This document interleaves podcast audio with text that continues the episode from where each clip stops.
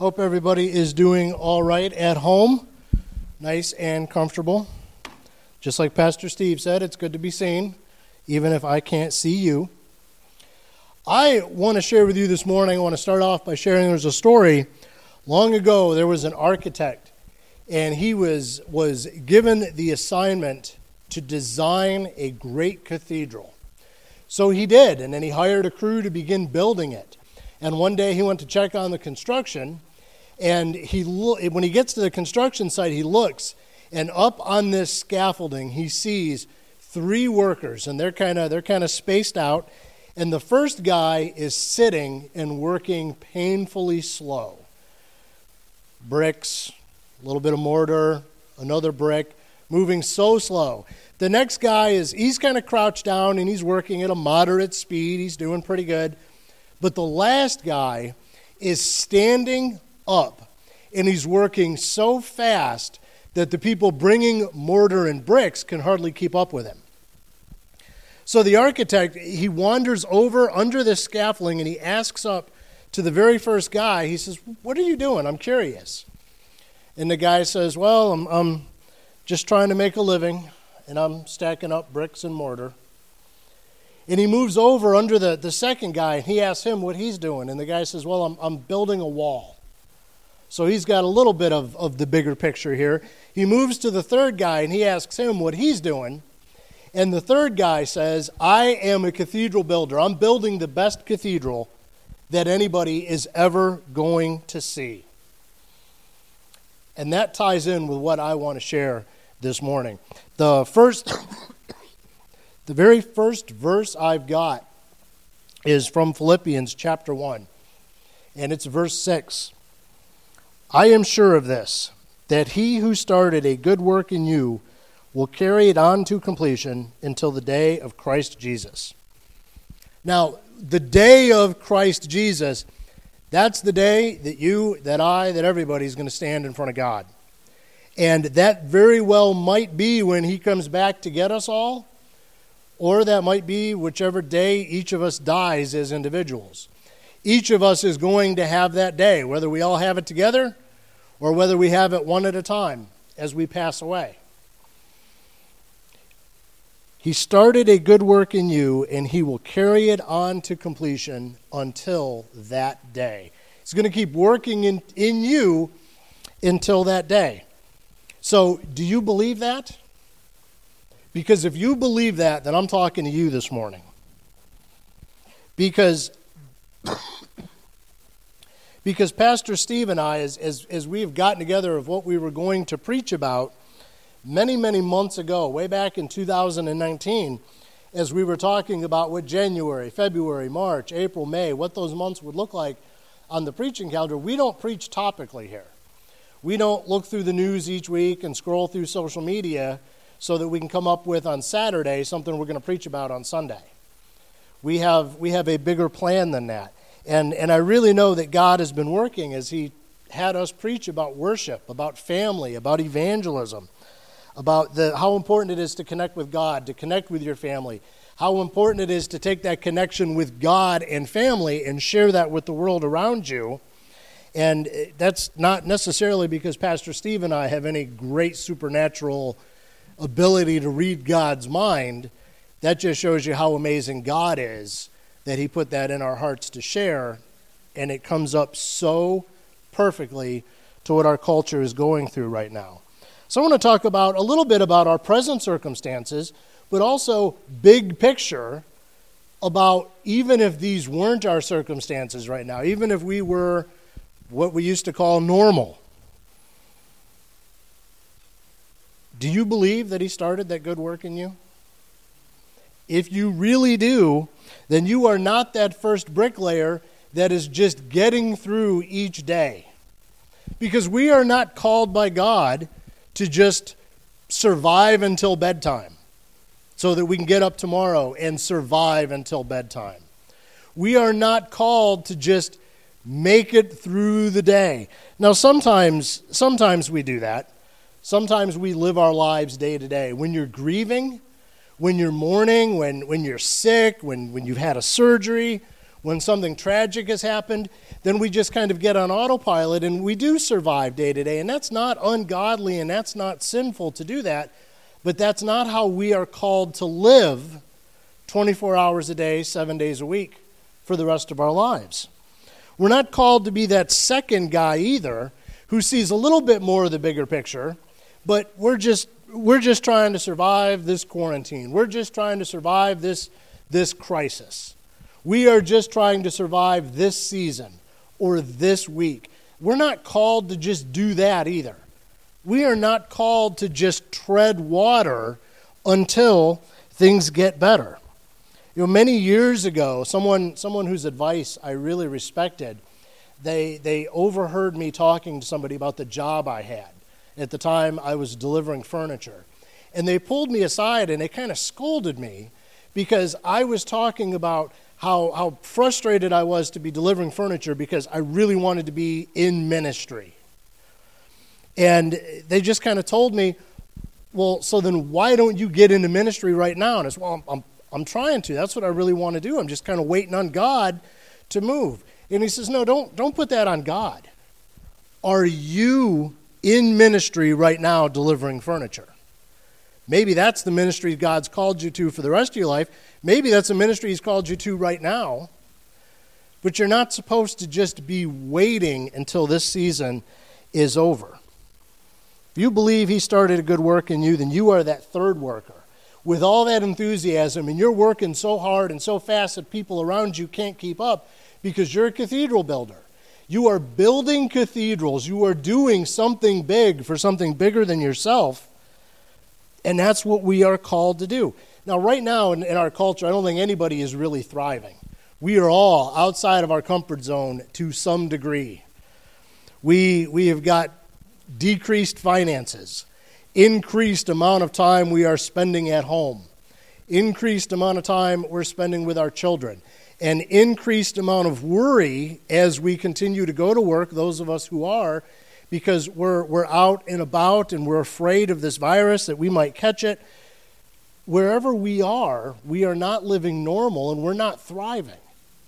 But in my circumstance, I get bronchitis a couple of times a year, and I just I live in fear of this virus. I do not want to get it because I have very bad lungs. But as I began to pray about what can I do for our community, for our church family in the midst of this, because I really don't want to be out roaming around during all this, God just put it on my heart that I need to pray. And that needs to be the thing that I'm doing. So that is that is my burden. I'm going to tell you I am I am home 7 days a week all day long now. And I'm watching less TV now than I was a bunch of weeks ago before this virus showed up. Because I'm spending such an increased amount of time praying for everybody. And I am praying for our student ministry. I'm praying for every student that comes through our student ministry. I'm praying for them by name, seven mornings a week, seven evenings a week, and then all day long as, as, as their names just kind of pop into my head for whatever reason. It's taking a lot more time to spend that much time in intentional prayer. However, God has recently gifted me with a lot more time because of what's going on in this country.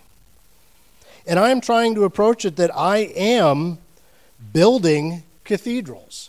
I am using that time that I have, I'm using these extraordinary and, and kind of burdensome circumstances to kind of be better, to try to be better. There's a lot of, of believers in our community that are doing that. There's a lot of believers that they are working 12, 14, 15 hours a day, five or six, or sometimes even seven days a week getting people back and forth to the pharmacy. They're delivering prescriptions, delivering food, gathering up food so that they can do some of these food pickups around our community. They are increasing the amount of time that they are spending serving. And yet, there are other believers that have taken this opportunity to spend time at home, and they're not building cathedrals at all. They're increasing the amount of time they're spending watching Netflix or playing video games. I've noticed a, a, lot of people on, on social media that are spending a lot more time playing politics on social media. blaming one party, cheering on another party.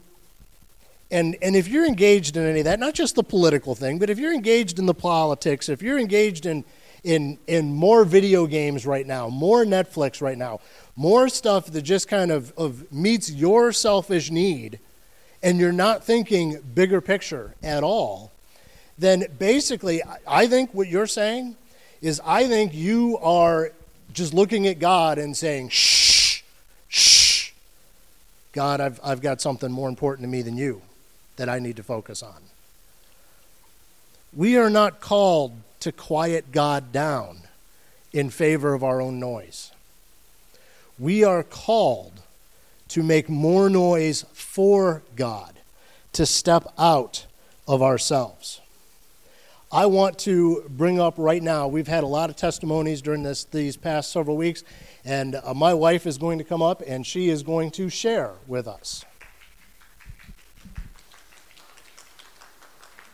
Well, good morning, Facebook, and good morning to our worship team. It's been interesting because I didn't know I was going to be Facebook Live giving my testimony and and how it just lines up to everything that's going on. It just tells you how much God has a plan for us. My parents divorced when I was young, and it was constant chaos just because of bills and paying rent and and we had to constantly move. And with my mom being a single parent of three girls, it was kind of hard. She moved us to a nicer neighborhood, or she would have to move us because of a job. And then we finally decided we're going to move closer to family. So that's why we ended up being back in Ohio. There was many reasons why we had to move, and I went to 10 different schools in that time. Not to mention how many times we moved in between those schools. So it was rough trying to get along with people and friends. But here's the amazing part with God, He had His hand on me the whole entire time. I accepted Christ at VBS at five years old. And that whole entire time, God had a plan for me, and He put His hand on me. Every time we moved, I had a neighbor that took me to church. No matter where I went, where house or what state we were in, I had a neighbor that took me to church. And there was just one neighbor that actually just gave me life, gave me a purpose for what ministry was all about. And her name is Lucille, and I will tag her later and send this to her. But at third grade to sixth grade, four years, we lived next door to her. It wasn't just about church, taking us to church. Because there's plenty of people who took us to church, but she lived it. She was a neighbor that every day she was reading her Bible in the morning, reading it at night. She was talking with us, engaging with us, asking how our day was. And that was just the most amazing thing because every time I came home from school, she wanted to know what our day was like. She wasn't just a neighbor, she ended up being my spiritual grandmother. And how important that was in my life that created who I am today. And that's why it's so important for me to pick up not just kids and teens to come to church, but be that example, to be out in the community to help and serve and show that I'm just not a neighbor. I am their fellow Christian. I am someone who could, they can rely on and someone who will pray for them. Thank you.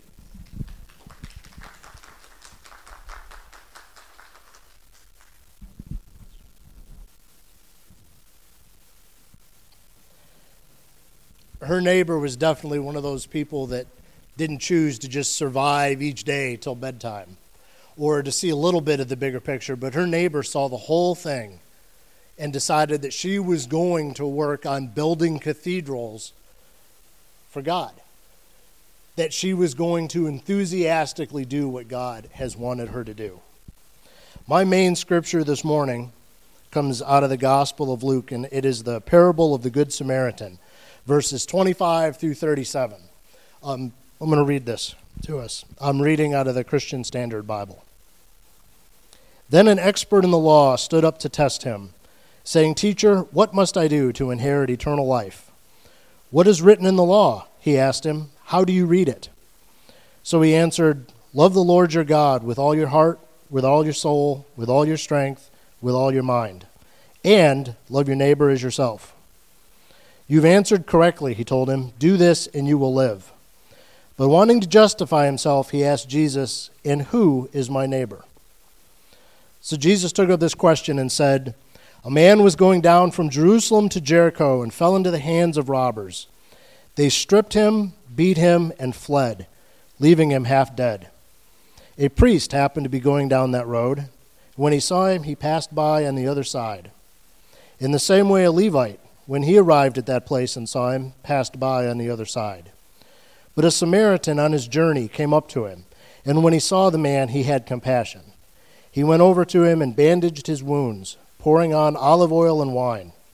Then he put him on his own animal, brought him to an inn, and took care of him. The next day he took out two denarii and gave them to the innkeeper, and said, Take care of him. When I come back, I will reimburse you for whatever extra you spend. Which of these three men do you think proved to be a neighbor to the man who fell into the hands of robbers? The one who showed mercy to him, he said. Then Jesus told him, Go and do the same. Go and do the same. Go and be a neighbor. Now, our task as neighbors is therefore to save people's lives. And that doesn't come up very often in kind of an action movie sort of a way. Although I'm going to be honest with you, if my house catches on fire and my neighbor kicks down the door and picks me up off the floor and carries me out into safety, that's going to become my favorite neighbor. Not only will that be my favorite neighbor, somebody ever says to you, Well, do you have any good neighbors where you live? I'm going to tell them the story about the best neighbor I ever met who carried me out of a burning building.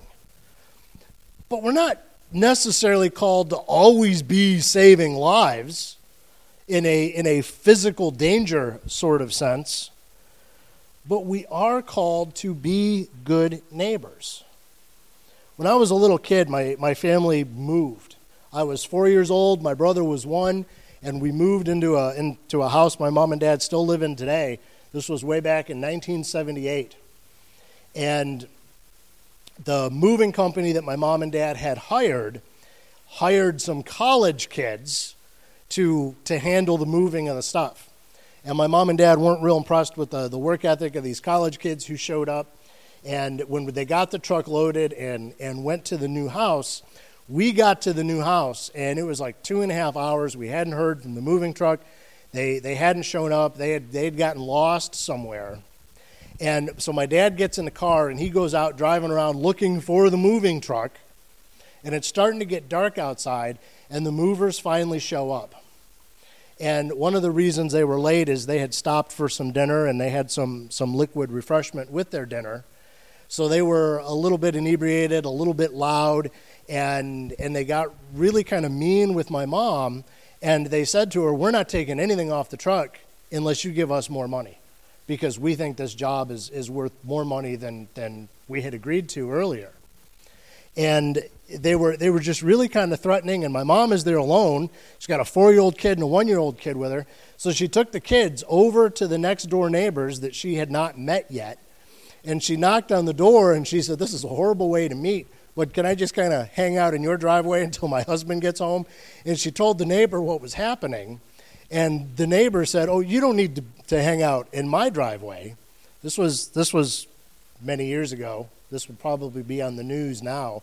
But he went into his front closet and he got a shotgun out and just kind of balanced it on his shoulder and walked next door and said to these kids, Start getting the stuff off the truck and carrying it into the house and stop talking right now. My dad showed up just a few minutes later, and he was absolutely stunned that the truck was like half unloaded already. And he's like, Where did these kids find this work ethic? What's going on? And you know, my mom says, Well, come over here. I want to introduce you to our neighbor that, that I met. And that guy, he still lives next door to my mom and dad for 42 years now. He's been a good neighbor to them. Who are you being a good neighbor to? Not just in a spiritual sense, but who are you looking out for in your neighborhood? But in a spiritual sense, who are you being a good neighbor to? Who are you praying for? Who are you calling on the phone to have some, some words of encouragement with them? Who are you calling on the phone that you know is struggling during this time? Struggling financially, struggling with anxiety, has family out of state that they're worried about, has a, a lot more children at home now, and now they're trying to do homeschool in addition to everything else they're doing. Who do you know is struggling that you could pick up the phone and call and encourage a little bit? Who are you looking for opportunities to share Jesus with them? Who is on your list that you know doesn't know Jesus? And you are looking for a chance to share what Christ did on the cross with them. You know, before I get somewhere, I always get this idea in my head of what it's going to look like. I am more than 99% of the time, I am completely wrong. But I always, I've, I've done that since I was a kid. And I've got this, this picture in my head of, of what heaven is going to be like. And I'm going to be honest with you, I cannot think of a better thing than to stand in heaven with my Savior and have Him stand with me and point to somebody and say, Mark, you were a good neighbor to that person. Mark, you were a great neighbor. Maybe I'll be standing in heaven and he'll point to, to I'll have been in heaven for many years and he'll point to some 100 year old old man who just got there. And he'll say, 85 years ago, this teenager crossed paths with you, and you were the best neighbor to this kid. And now this kid is in heaven, and he has spent his life on earth serving me because of the words of encouragement and truth that you spoke into his life. I can't think of anything better than having Jesus tell us we were good neighbors to people. Because Jesus said, Go and be a good neighbor. So, who is he going to point at for you?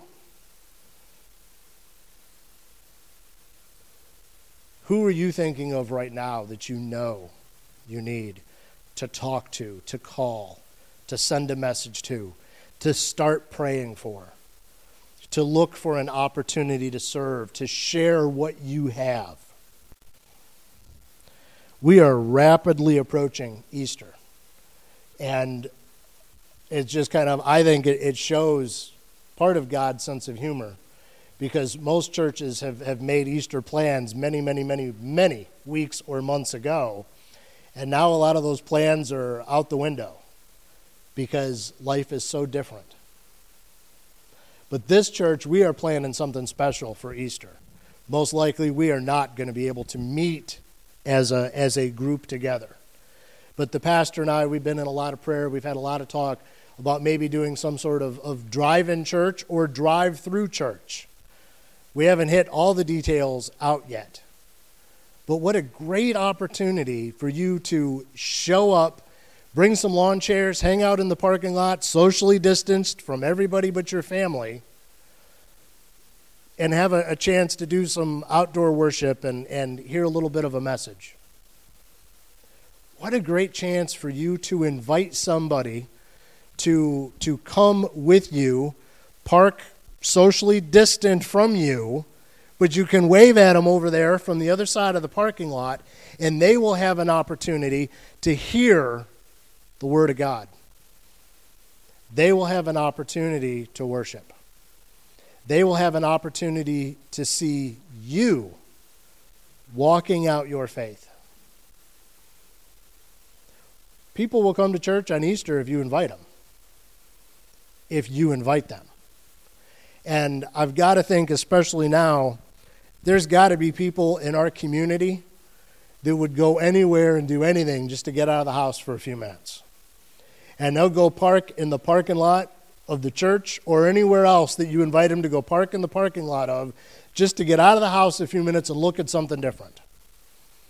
Well, what a great opportunity for you to capitalize on that, that kind of stir crazy feeling so many of us have so that you can introduce them to Jesus.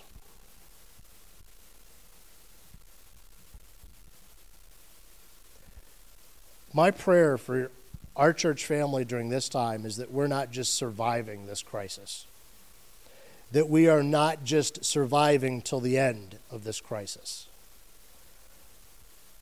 but that we are looking at how can we be great neighbors during this crisis. How can we reach into the world around us and make a difference?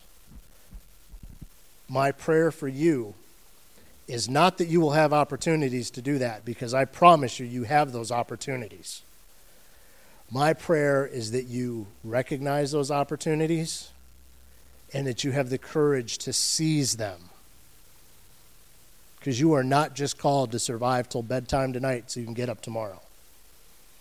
You are not just called to survive two more weeks or three more weeks or four more weeks or however long all this goes. But you are called to thrive during this. That's what I pray that we are doing.